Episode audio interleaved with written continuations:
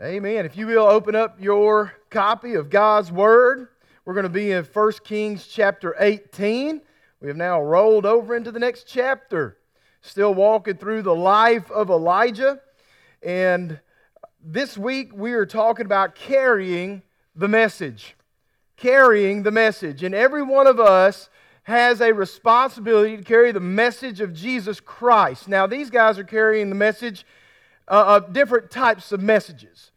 But we have one message that is vitally important for us to carry, and that is Christ came from his heavenly throne, lived a life without sin, died on the cross in our place without sin, rose again, and he's coming again. That's the message we are to carry. Now, we carry tons of messages with us every day. You know, we text a lot of messages every day, we email messages every day. We call with a message every day, but none so important as that of the gospel of Jesus Christ. And I want to tell you, as we walk through this today, there is a message the Lord has given Elijah to carry, and it is the drought is about to end. And I want to tell you this today in your spiritual life, your drought can end today. And you can have life, you can have a fountain flowing within you that will never run dry if you will submit yourself to the lordship of Jesus Christ. Your drought, your spiritual drought, can end today. Now, I want to tell you there is a message to be carried. And today there are three points that we're looking at. We carry the message without hesitation. We carry the message without hesitation. God has called us as we walk through in January. We walked through the missional disciple. And we talked about the Great Commission. That is the, the message to carry. We carry the message of the gospel. We go, therefore, and we make disciples of all nations. We baptize them in the name of the Father, the Son, and the Holy Spirit, teaching them to observe all things whatsoever the Lord has commanded us. And you know what? He's going to be with us to the end of the age. Amen. I know that's Blake's version a little bit of the, of the Great Commission, but that's what he says. And that's the message we are to carry. Now, Elijah carries this message without hesitation. There is also the effort of carrying the message regardless of man's problems. There's a lot of issues going on in life today. There's a lot of issues going on in the time then We'll address those when we get there, but we carry the message regardless of man's issues or problems. And then we carry the message with integrity. We carry the message with integrity. We need to have integrity in our lives for our message to be well received. Because if we live a life that's questionable, people are going to question our message. So we carry the message with integrity so people can't question our message. Today we're looking in 1 Kings 18, 1 through 19. This is a lot of scripture to read. So, what I'm going to do is I'm going to read it as I get to my point. So, my first point is verses 1 and the first part of verse 2. It's very short. Very short, the, the shortest part of the entire sermon. So, if you have your copy of God's Word, I'm going to read verse 1 and the first half of verse 2. It reads like this And it came to pass after many days that the word of the Lord came to Elijah in the third year. Go present yourself to Ahab. I will send rain on the earth. So Elijah went to present himself to Ahab. We're going to stop right there. We are to carry the message without hesitation. The first line is very similar from the first line from the first line of verse 17. After these things, we go back up into chapter 17, verse 17. It says, Now, after um, now, it happened after these things. And then verse 1 of chapter 18, and it came to pass after many days. We can go back and see where Elijah moves by the word of the Lord. In verse 2 of chapter 17, the word of the Lord comes to Elijah. It tells him to get away and go to the brook Cherith. In verse 8 of chapter 17, the word of the Lord comes to Elijah. It says, Arise, go to Zarephath. And then, there in verse 1 of chapter 18, we read the word of the Lord telling Elijah to go and present himself to Ahab. All three of these places are very important. All three of these places are very important as we walk through this account with Elijah. But I want you to know that we are to move by the word of the Lord. We, we move by the word of the Lord. We are to submit to the lordship of Jesus Christ. And Elijah has submitted himself to God's lordship and went where he was told and stayed when he was told to stay. Notice there in verse 3 of chapter 17, he says, to hide by the brook Cherith. Notice in verse 9 of chapter 17, he tells him to dwell there in Zarephath. The Lord has a place for us. The Lord has a place for us, and that place is for as long as He desires for us and as short as He desires for us. The brook was for three months, while the time with the widow at Zarephath was for almost three years. The Lord has a place for us. Where you are should be because of your listening to the Lord. Many of you are here today. You're at this church because you felt like the Lord led you to serve here in New Prospect Baptist Church, to place your membership here at New Prospect Baptist Church. You listen to the Lord. How long you stay should be because of your listening to the Lord. And when you're to leave, it should be because of your listening to the Lord. I've had people tell me, Brother Blake, I want to join your church. I'm going to join your church. Matter of fact, I had that conversation this week. Looking forward to that today. I've had people come and sit down with me in my office and say, Brother Blake, we feel like the Lord's leading us to go somewhere else. Amen.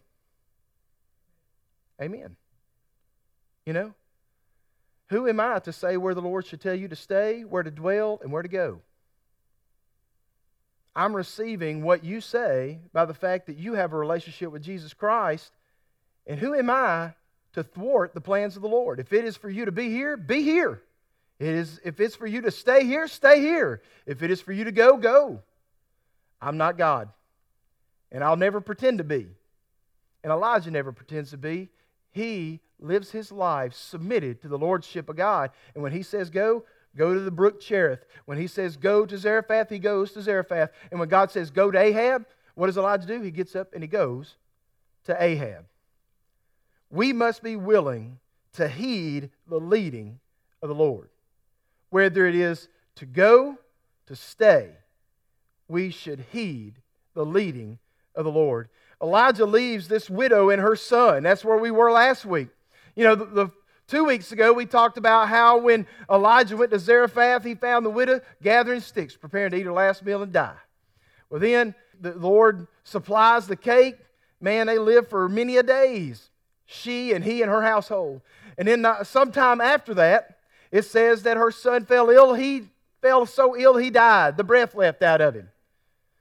And so here's Elijah in this household. He's building relationships. He's been living with this widow and her son for some time, almost three years. He lives with her. And the word of the Lord comes to them after almost three years. It says, Elijah, get up, go, present yourself to Ahab, for I am about to end this drought.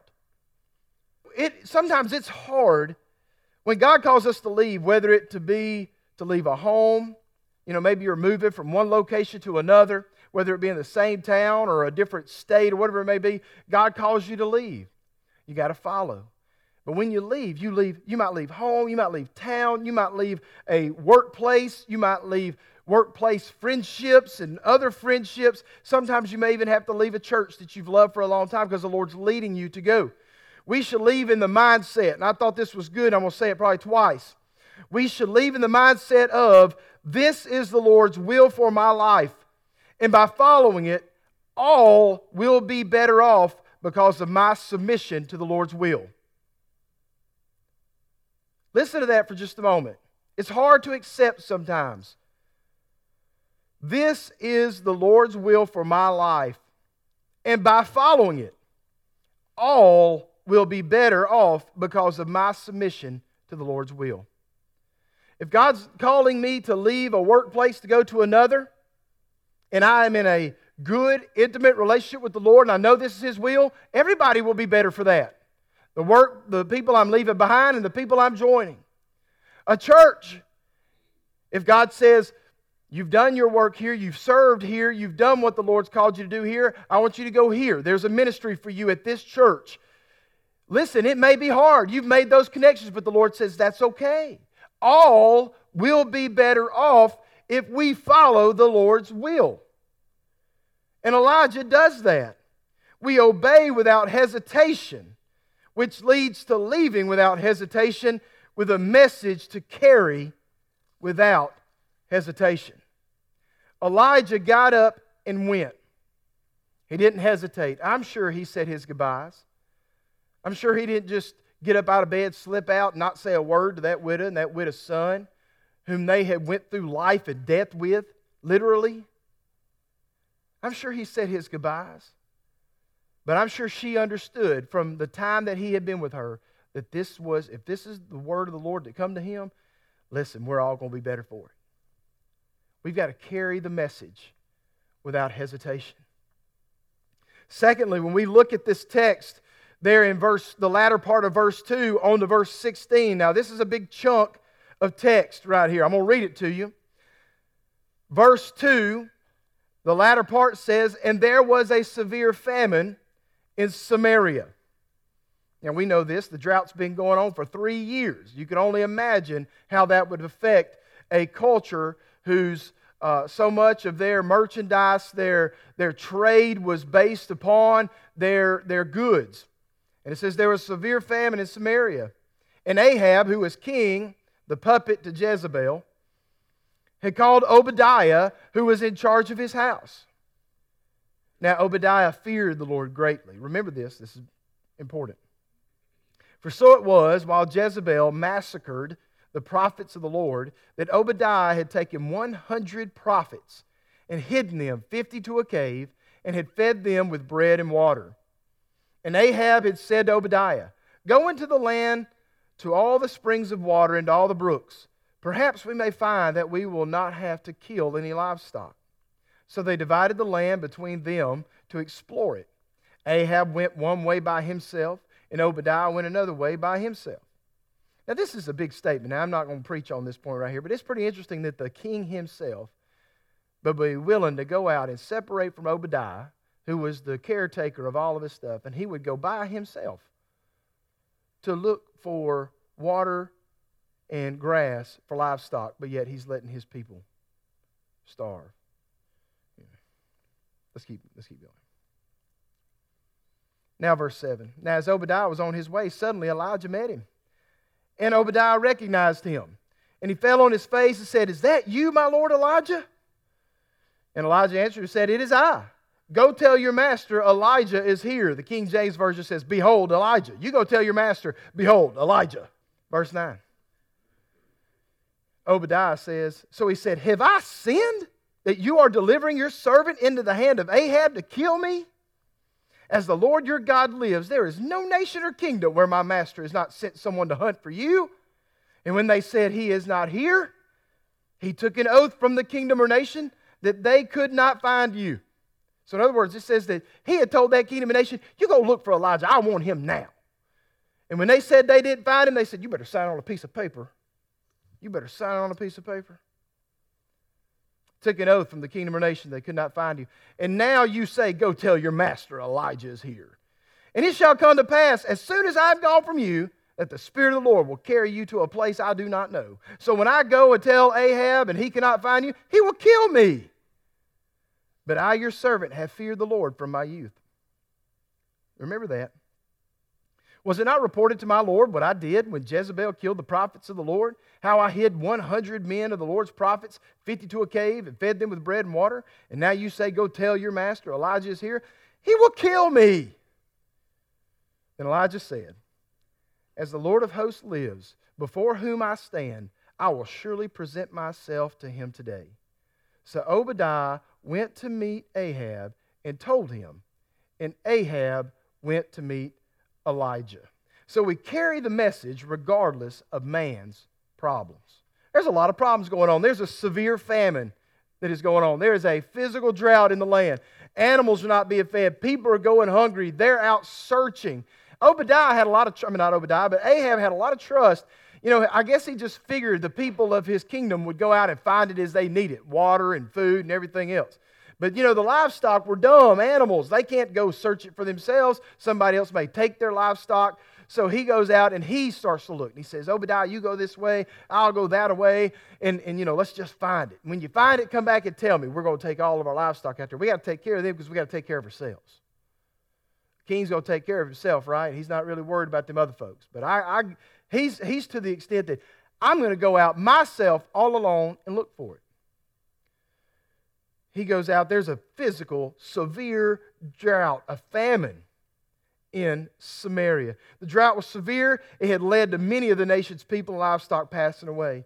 Can you imagine the walk that Elijah, the, the walk that Elijah took must have brought him past many of the scenes that evidenced the drought on the land and the people. The stench of death, animals out in fields, dead because the grass was withered. There's no water to, to keep it healthy. He's walking past all this. The stench of death was all around as he traversed the land, preparing for his interaction with the king who wanted to find him and treacherously deal with him. God's told him, He said, All right, I've taken you. I've taken you down here to the brook Cherith, which means to cut away. I've taken you to Zarephath, which means to smelt or burn away. And now I'm taking you to Ahab, who very well could take your life away. But God says, I'm with you. I'm with you. Don't, don't fear. Nowhere in there do you hear where Elijah feared. I don't see where Elijah feared in any place. Upon Elijah taking up this call to go, we find Ahab and Elijah also beginning a walk. But theirs is not a search for a king, but rather a search for a spring. They needed desperately to find water and grass for the livestock of the king's stable.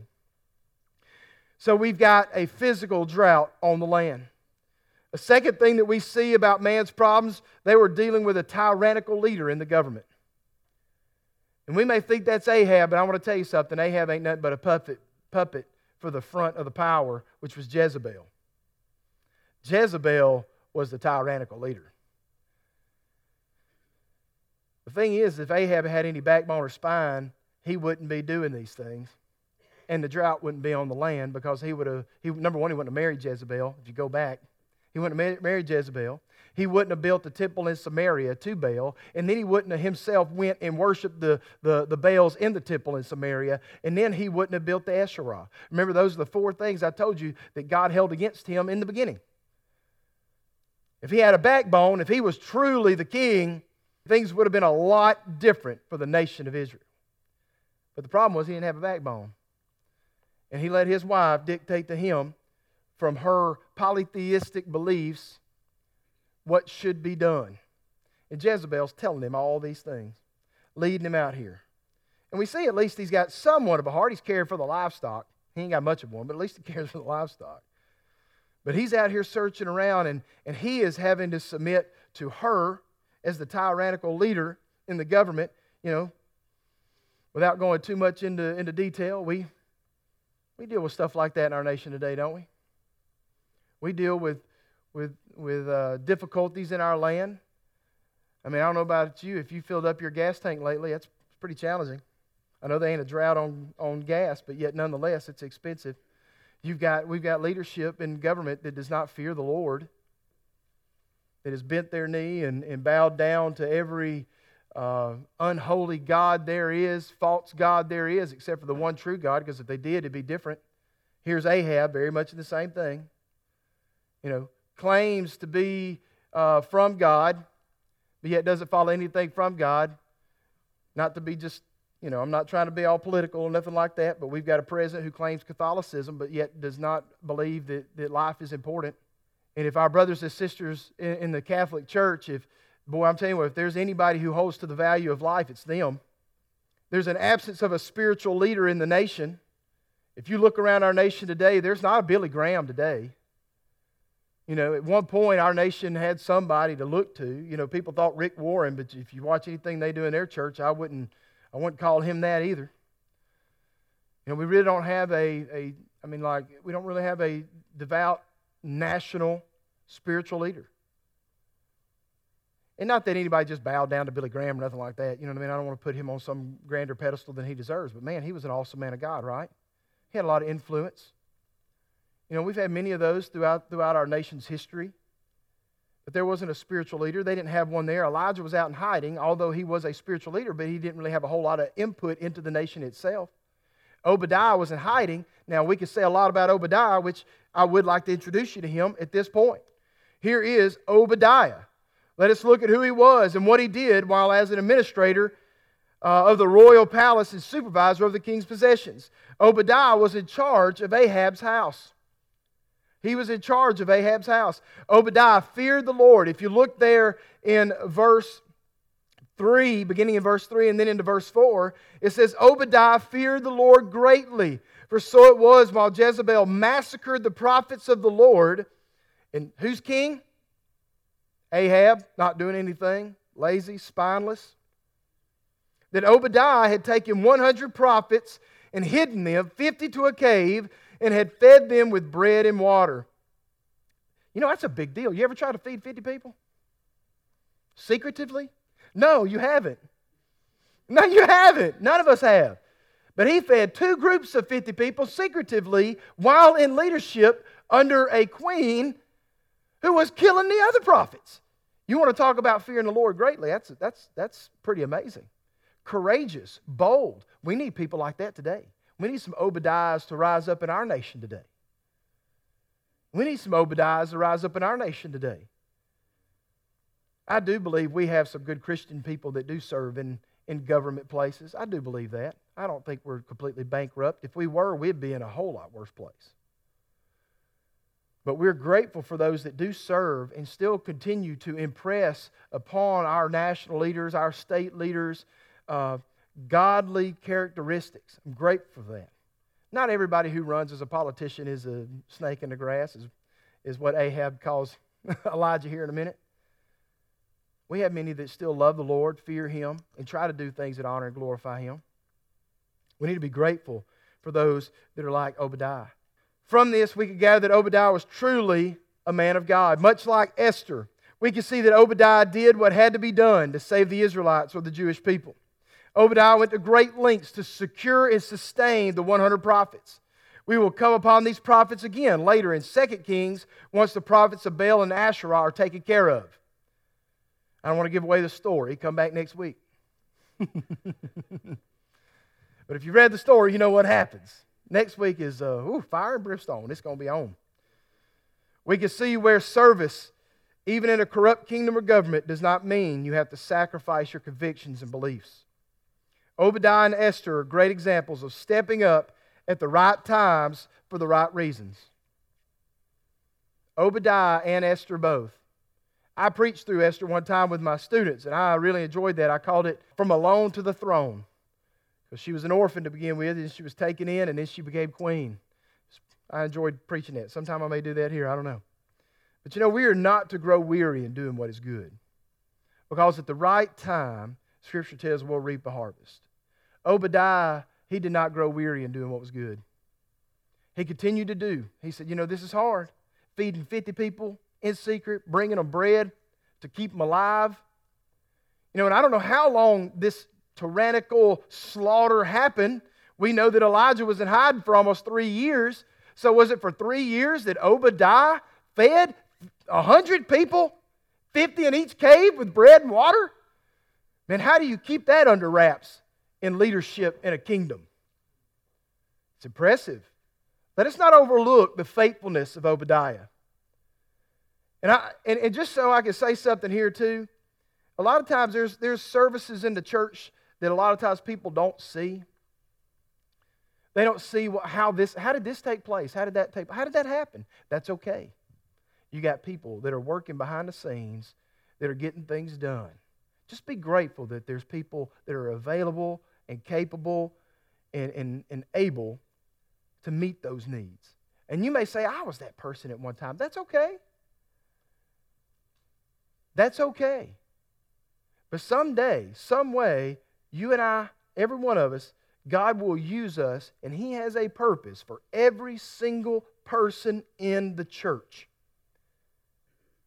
It might not be that your service is directly in the church. Without calling any names, I can think of a, a, woman in our church that ministered to another lady for many years. I didn't know anything about it. That's okay, and you may not have either. But when this lady passed away, I heard testimony of how this other lady ministered to her, ongoing, week after week, went and got her groceries and all this kind of stuff like that. I didn't know about that. Y'all probably didn't know about that. Some of you may have. And some of you may be doing that for somebody even right now. It ain't about personal glory, it's about God's glory.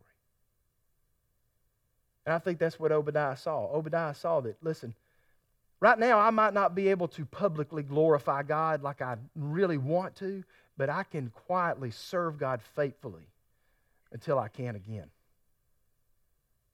Maybe that's you. And that's okay. I just want you to understand that everybody has a place to serve the Lord. Elijah was, was a top of the mountain kind of guy. And we'll also learn about a top of the mountain kind of guy with Elijah in 2 Kings chapter 1.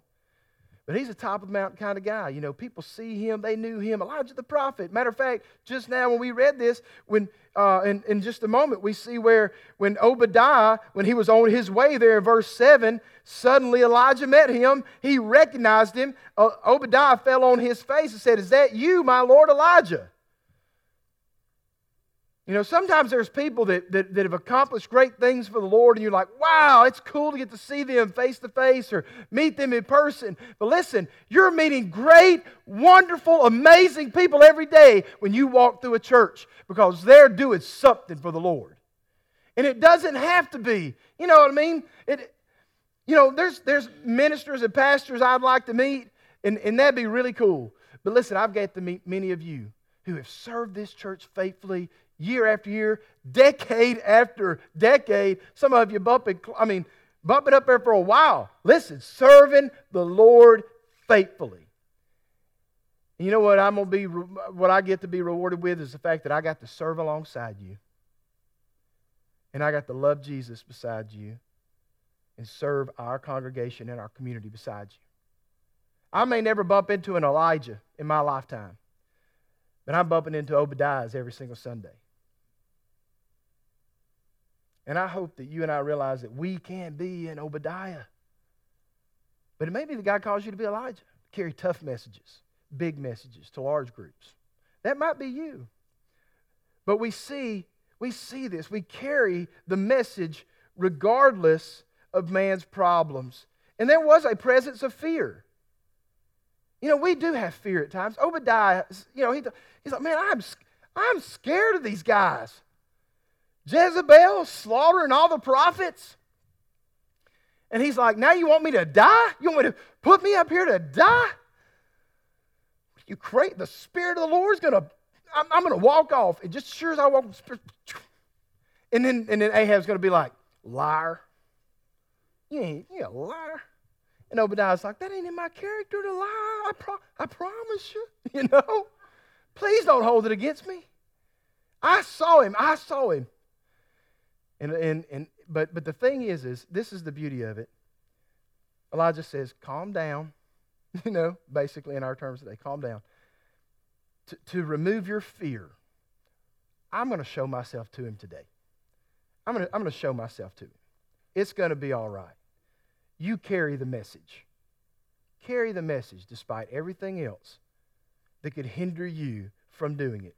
Carry the message. Because I'm going to carry the message that God has given me. You carry the message that I'm giving you. We need to carry the message. And to affirm that fact, Obadiah, Elijah tells Obadiah, You can trust my word as sure as the Lord of hosts lives. I will not disappear. I will not, and I will present myself to him today. Carry the message regardless of man's problems. Carry that message. And then carry the message with integrity. Look there in verses 17 through 19 of chapter 18. Then it happened when Ahab saw Elijah that Ahab said to him, Is that you, O troubler of Israel? And he answered, I have not troubled Israel, but you and your father's house have, in that you have forsaken the commandments of the Lord and have followed the Baals. Now, therefore, send and gather all Israel to me on Mount Carmel the 450 prophets of Baal and the 400 prophets of Asherah who eat at Jezebel's table.